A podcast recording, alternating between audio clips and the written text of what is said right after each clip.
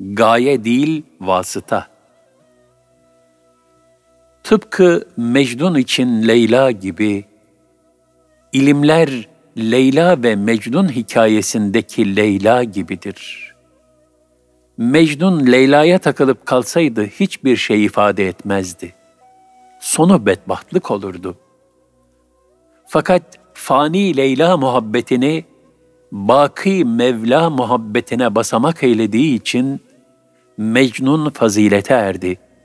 İlahi vuslata erdi, hikmete nail oldu. Tasavvufi eserlerde de onun bu hali Mevla'ya kavuşma yolculuğu, yani ilahi aşkı bir numune-i imtisal oldu. İlimde de insanı fazilete erdirecek olan faydalı ilimdir. Cenab-ı Hakk'ın insanlığa ilmi vermesinin hikmeti, kulların Allah'ın büyüklüğünü, azametini tanıması içindir. Bu gayeye ulaştırmayan ilim hakkında ilme la yenfa, faydasız ilim buyurulmuş ve Allah Resulü sallallahu aleyhi ve sellem faydasız ilimden Allah'a sığınmıştır.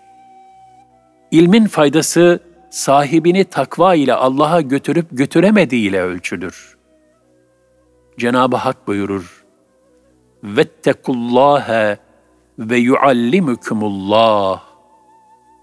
Allah'tan ittika edin. Takva sahibi olun. Allah size bilmediklerinizi öğretir. El-Bakara 282. Yani marifetullah'tan tecelliler ihsan eyler. Takva neticesinde müminin kalbinde ufuklar açılır. Cenab-ı Hakk'ı kalpte tanıyabilme kabiliyeti artar. Günümüzde global dünya vicdanları kirletmeye devam ediyor. İhtirasları körüklüyor.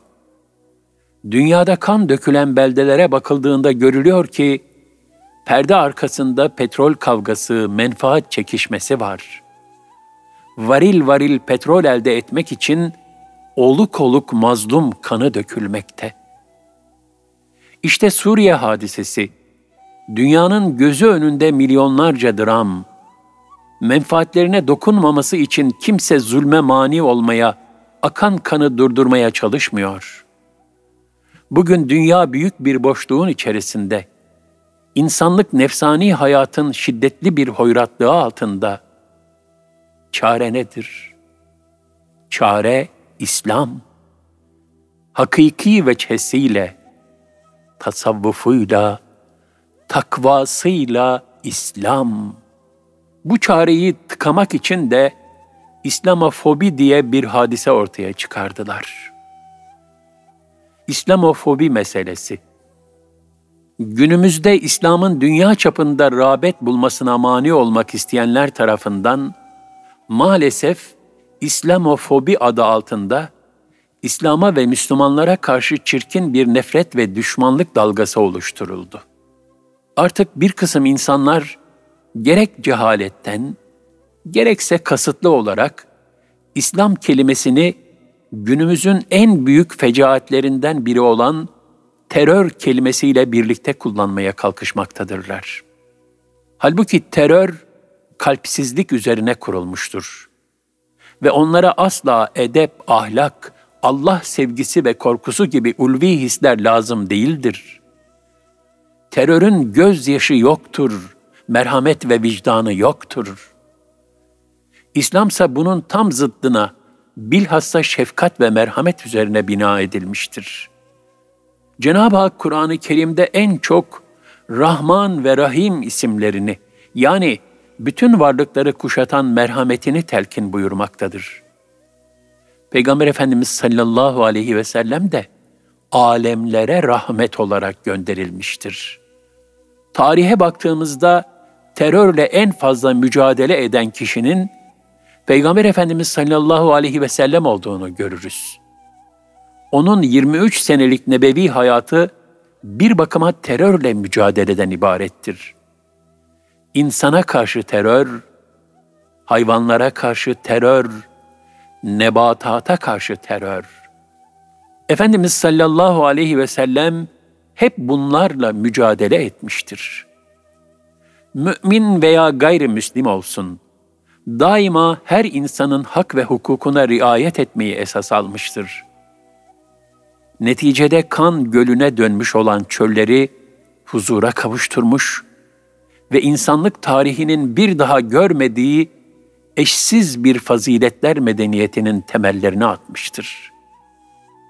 Her türlü teröre karşılık daima merhamet ve şefkat tevzi etmiştir. Bugün ümmeti Muhammed olarak bizlere düşen, alemlere rahmet sallallahu aleyhi ve sellem Efendimizin yüce ahlakını gücümüz nispetinde yaşayarak fiilen temsil ve tebliğ edebilmektir. Bunu layıkıyla yapabildiğimiz takdirde ne iftira ve hakaretlerin bir hükmü kalır, ne de müfteriler bir daha bu tip hareketlere meydan bulabilirler. Çünkü İslam selam demek, insanlığa selamet demek. İslam, Resulullah'ın 23 senelik nebevi hayatı ile sabittir ki, tamamıyla bir merhamet tevziidir. İslam, merhameti bilmeyen insanlara merhamet tahsil etmiştir. Fakat müfteriler, İslam'ı şiddet ve vahşet olarak takdim etmenin gayretindeler. Kendi dünyalarının bataklıklarında zuhur eden menfi misallerle, İslam'ı itham etme gayretindeler. Müslümanların 2 asırdır başsız, sahipsiz, hakiki gönül eğitiminden mahrum halleri de buna müsait bir zemin oluşturmaktadır. Halbuki İslam korkutucu değil, gönle huzur verici, gönlü safaya erdirici, aynı zamanda zarafet, incelik ve nezaket tevzi edicidir. İslam zarafet ve selamet dinidir. Firavuna dahi yerine göre yumuşak sözle hitap edilmesini emreden, hak yoluna güzel sözle davet etmeyi tavsiye eden bir dindir. Gönüllere hitap eden, dine kabulde asla ikraha, zorlamaya yer vermeyen bir dindir. İslam, her çeşit terörle mücadele dinidir. Bütün mahlukata dahi şefkatle muamele dinidir. İşte İslam'ın kendi gülistanından misaller. Şefkatin şahikası. Resulullah sallallahu aleyhi ve sellem Mekke'ye gitmek üzere ihramlı olarak Medine'den çıkmıştı. Üsaye mevkiine geldi. Burası Rüveyse ile Arç arasında bir yerdi. Burada gölgede kıvrılıp uyumakta olan bir ceylan gördü. Alemlerin efendisi ashabından bir şahsa, herkes geçinceye kadar ceylanın yanında bekleyip, kimseye hayvanı tedirgin ve rahatsız ettirmemesini emretti. Mekke'nin fethine giderken de yolda yavrularının üzerine gerilmiş ve onları emzirmekte olan bir köpek gördüler. Hemen ashabından Cuail bin Süraka'yı yanına çağırarak, onu bu hayvanların başına nöbetçi diktiler. Anne köpeğin ve yavrularının İslam ordusundan herhangi bir asker tarafından rahatsız edilmesine mani oldular. Nebi-i Ekrem sallallahu aleyhi ve sellem Efendimiz şöyle buyurmuştu: "Er-Rahimu yerhamuhumurrahmanurhamu ehlel ardi yerhamkum men fissema." Merhametli olan kişilere Rahman merhamet eder. Yeryüzü ehline merhamet edin ki semadakiler de size merhamet etsinler. Bu hal, Halik'in nazarıyla mahlukata bakış tarzının eşsiz bir misalidir. Allah Resulü sallallahu aleyhi ve sellem bir gün, "Nefsim kudret elinde bulunan Allah'a yemin ederim ki, birbirinize merhamet etmedikçe cennete giremezsiniz" buyurmuştu. Ashab-ı kiram, "Ya Resulallah, hepimiz merhametliyiz" dediler. Allah Resulü sallallahu aleyhi ve sellem, "Benim kastettiğim merhamet, sizin anladığınız şekilde yalnızca birbirinize olan merhamet değildir. Bilakis bütün mahlukata şamil olan merhamettir. Evet, bütün mahlukata şamil merhamet buyurarak sahabe-i kirama sonsuz bir ufuk gösterdi. Bu şamil ve engin merhametin eşsiz bir misali Bayezid-i Bistami Kaddesallahu sirruh anlatıyor. Zamanımızda binlerce veli vardı. Fakat asrımızdaki velilerin baş tacının Ebu Hafs adında bir demirci olduğu bildirilmişti. Bunun hikmetini öğrenmek için dükkanına gittim. Kendisini çok dertli gördüm. Bir yandan ağlıyor, bir yandan demir dövüyordu. "Seni bu kadar kederlendiren nedir?" diye sordum. Büyük bir hüzünle şöyle dedi: "Acaba benim derdimden daha büyük bir dert, benden daha dertli bir insan var mı? Derdim şudur ki, acaba kıyamet gününde bu kadar ibadullahın, Allah'ın günahkar kullarının hali nice olur?" Ardından ağlamaya başladı ve beni de ağlattı. Merak edip sordum, "Halkın muazzep olmasından niçin bu kadar kederleniyorsun?" Ebu Hafs Hazretleri cevaben, "Benim yaratılışım merhamet ve şefkat mayasıyla yoğrulmuştur. Benim derdim ancak mücrimlerin günahlarından kurtulup cehennemden azad olmalarıyla nihayete erebilir," dedi. Bunun üzerine anladım ki Ebu Hafs Hazretleri nefsi nefsi diyenlerden değil, peygamber meşrebinde olup ümmeti ümmeti diyenlerdendir. Onun yanında bir müddet kaldım. Ondan çok feyiz ve ruhaniyet aldım. Nail olduğu teveccüh ve mevhibenin tabiat-ı asliyesi haline gelen engin şefkat ve merhametinin bereketi olduğunu anladım. Merhametin ne olduğunu ondan tahsil ettim. Düşünmek icap eder ki, bir dinin velisi böyle merhametli olursa, kim bilir o dinin nebisinin şefkat ve merhameti nasıldır? Elbette sonsuz enginlikte. Kendimize şu suali soralım: bizler bütün alemlere rahmet olarak gönderilen rahmet peygamberinin ne kadar bir rahmet ümmetiyiz?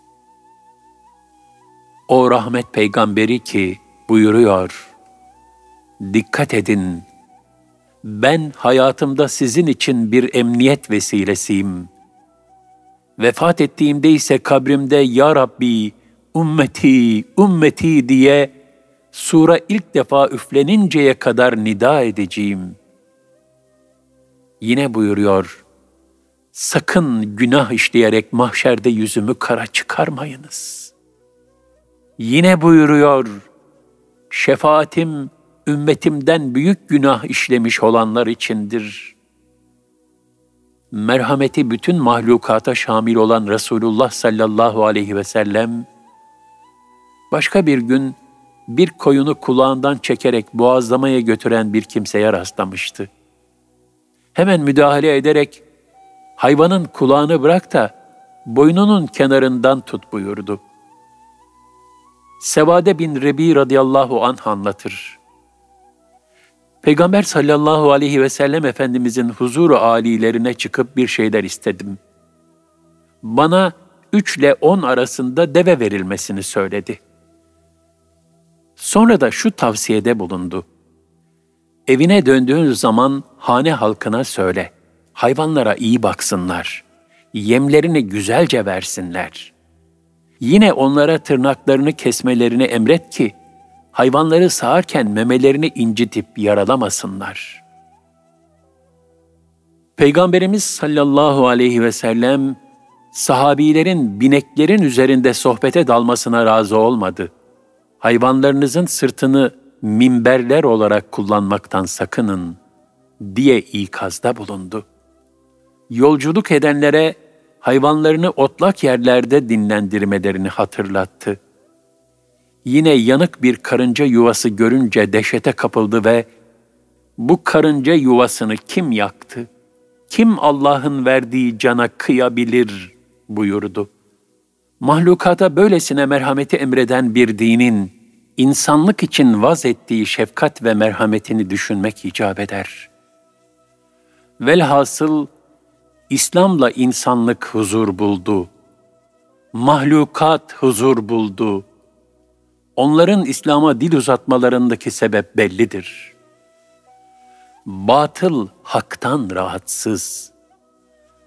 Gaflet uykusunda uyuyanlar, kendilerini ikaz edenlerden rahatsız olurlar. Bugün de İslam, vaz ettiği şefkat, merhamet ve diğergamlıkla menfaatperest, pragmatist insanları rahatsız etmekte. Emrettiği adalet ve hakkaniyetle, zalimleri, sahtekarları rahatsız etmekte. Nitekim Batı dünyasında, maddi kuvvetle galip vaziyette olan Batı medeniyeti karşısında, mukavemet gösterebilecek yegane medeniyetin İslam olduğu, bu sebeple aralarında zaruri olarak ihtilaf ve çatışmanın vuku bulacağı iddiaları 20-30 sene evvelinden dile getirilmeye başlandı. Müslümanlar maddi, siyasi, askeri, teknik ve teknolojik açılardan halen Batı'dan çok geri oldukları halde onlar İslam'dan korkuyorlar. Niçin? Çünkü İslam asıl hayatın ahiret olduğu gerçeği içinde yaşatıyor.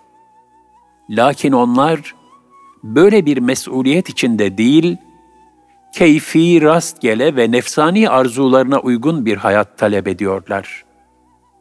Bunu engelleyen İslam'a bu yüzden cephe alıyorlar. Ayrıca onlar da biliyorlar ki menfaatperestlik, insan vicdanını rahatsız ediyor. İnsanlık şefkat ve merhameti arıyor. Zulüm kalpleri yaralıyor. İnsanlık adaleti emreden ve yaşatan bir dine yöneliyor. Gayesiz, hayvani, çılgınca bir hayat ruhu rencide ediyor. İnsan varlığının gayesini arıyor. Bu arayışa cevabı hakiki İslam'ı yaşayan, zarif, rakik kalpli Müslümanlar verecektir. Bunun için manevi zemin şart. Bütün zahiri ve dünyevi ilimlerin zeminine dini bir altyapının girilmesi zaruridir. Eğer dini yani manevi altyapı verilmezse, nesiller ekranların, görünmez internet ağlarının birbirine zincirlediği dünyada, tek dişi kalmış medeniyetin evlatları olmakta. Öz anne babaların biyolojik bağı hiçbir şey ifade etmemekte. Bu sebeple evlatlarımızın gönül dünyalarına dini, manevi temeller atacak müesseseler çok mühim. Salih babalar ve saliha anneler yetiştirecek olan Kur'an kurslarımız, İmam Hatip okullarımız ve bu husustaki destekleyici gayretler çok mühim. Tasavvufu yaşayacak, takva ile kuşanacak, ihsan şuuruyla hakkın şahidi olacak bir neslin yetişmesi için bu gayretler çok mühim. Ahir zamanda bu manevi altyapıyla yetişip, ilmi hakiki faydalı zeminine oturtabilenler, bütün dünyaya İslam'ın mütebessim çehresini aksettirebilecektir. İslamofobiyi icat edenlerin asıl korkusu da budur. Peygamber sallallahu aleyhi ve sellem Efendimiz, ahir zamanda gelecek İslam neslini adeta sahabe ile mukayese ederek şöyle buyurur: "Benim ümmetimin misali, yağmurun misali gibidir. Evveli mi daha hayırlıdır, sonu mu daha hayırlıdır bilinmez. Evveli de hayırlıdır, sonu da hayırlıdır." Hadis-i şerif üzerinde tefekkür ettiğimizde görürüz ki, ümmetin evveli ashab-ı kiramdır. En başta bir cahiliye devri vardı. Ashab-ı kiram o cahiliyeyi izale ederek faziletler medeniyetine dönüştürdü. Ümmetin sonu da hayırlı olarak vasfedildiğine göre, ahir zamanda da baştakine benzer bir cahiliye gelecek. Nitekim bugün internet, televizyon gibi vasıtalarla insanlar, selde sürüklenen kütükler gibi dalalete ve cehenneme sürüklenmektedir. Ümmetin sonundaki hayırlı nesilse, imanları muhafaza edecek ve İslami olan cihada devam ederek, o cahiliyeyi bertaraf edecektir. Evet, yeni nesilleri ashab-ı kiramın takva ölçüleriyle yetiştirmek zaruridir. Ashab gibi. Çünkü ahir zaman zorluklarla doludur. Ve zor zamanlarda mümini kurtaracak ancak takvadır. Resulullah sallallahu aleyhi ve sellem Efendimiz, ashabını yetiştirirken, kimsenin eline kağıt kalem vermedi. Onlara bir gönül verdi, kalbi selimi yaşattı, daima takvaya teşvik etti. Şu kıssa, takvanın ehemmiyetini ne güzel ifade eder. Medine çarşısına güçlü kuvvetli bir köle gelmişti. İman etmiş bir köleydi, talebi çoktu. Fakat kölenin kendisini satın almak isteyenlere, her türlü hizmet mukabili tek şartı vardı. Ezan-ı Muhammedi'yi okununca gideceğim, Allah Resulü'nün arkasında namaz kılacağım. Şartını kabul eden bir kişinin hizmetine girdi.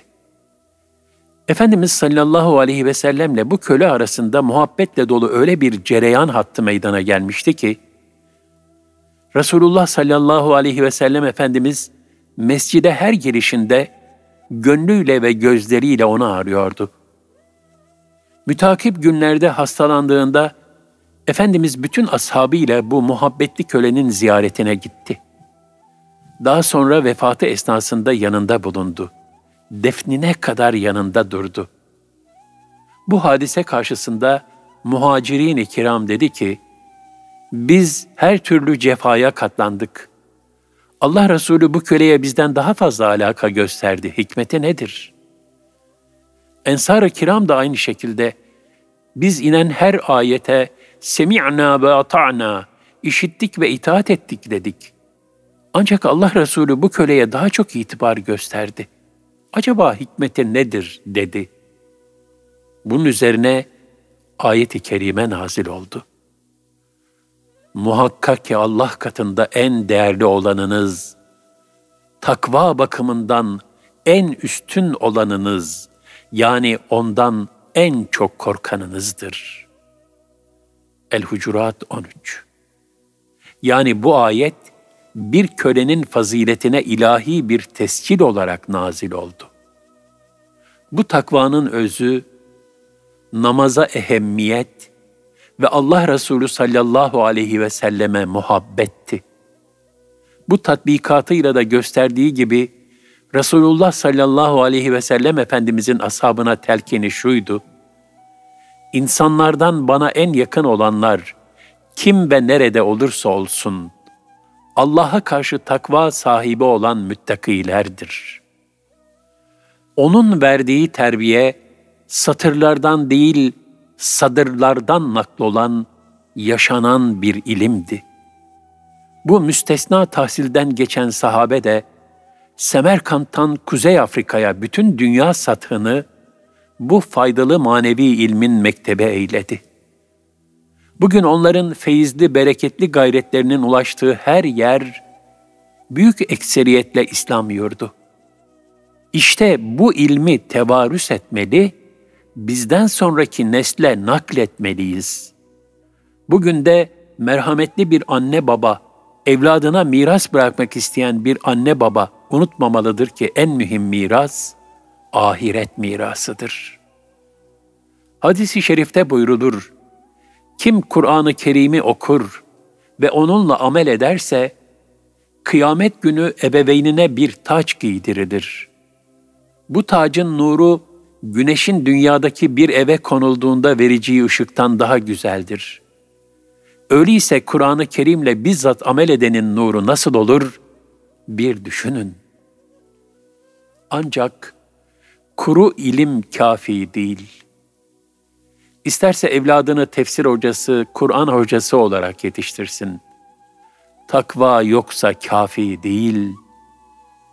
Çünkü İslam hayatın her safhasında kulluk istiyor.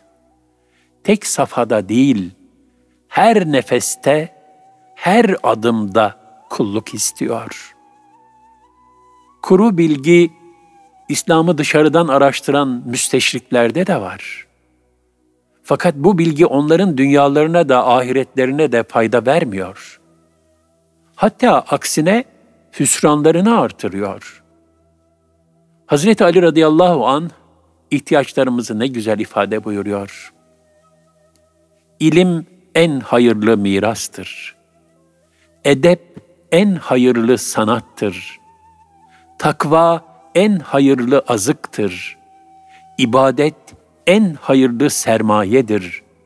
Salih amel en hayırlı rehberdir. Güzel ahlak en hayırlı yakın dosttur. Hilim en hayırlı yardımcıdır. Kanaat en hayırlı zenginliktir. Ölümü tefekkür en hayırlı uslandırıcıdır. Hasılı, dünyamız her geçen gün nefsani hayatın hoyratlığıyla kirlene gidiyor. Bu zehirin panzehiri yalnız İslam'dır. Bu hastalığın şifası takva ile yaşanan İslam'dır.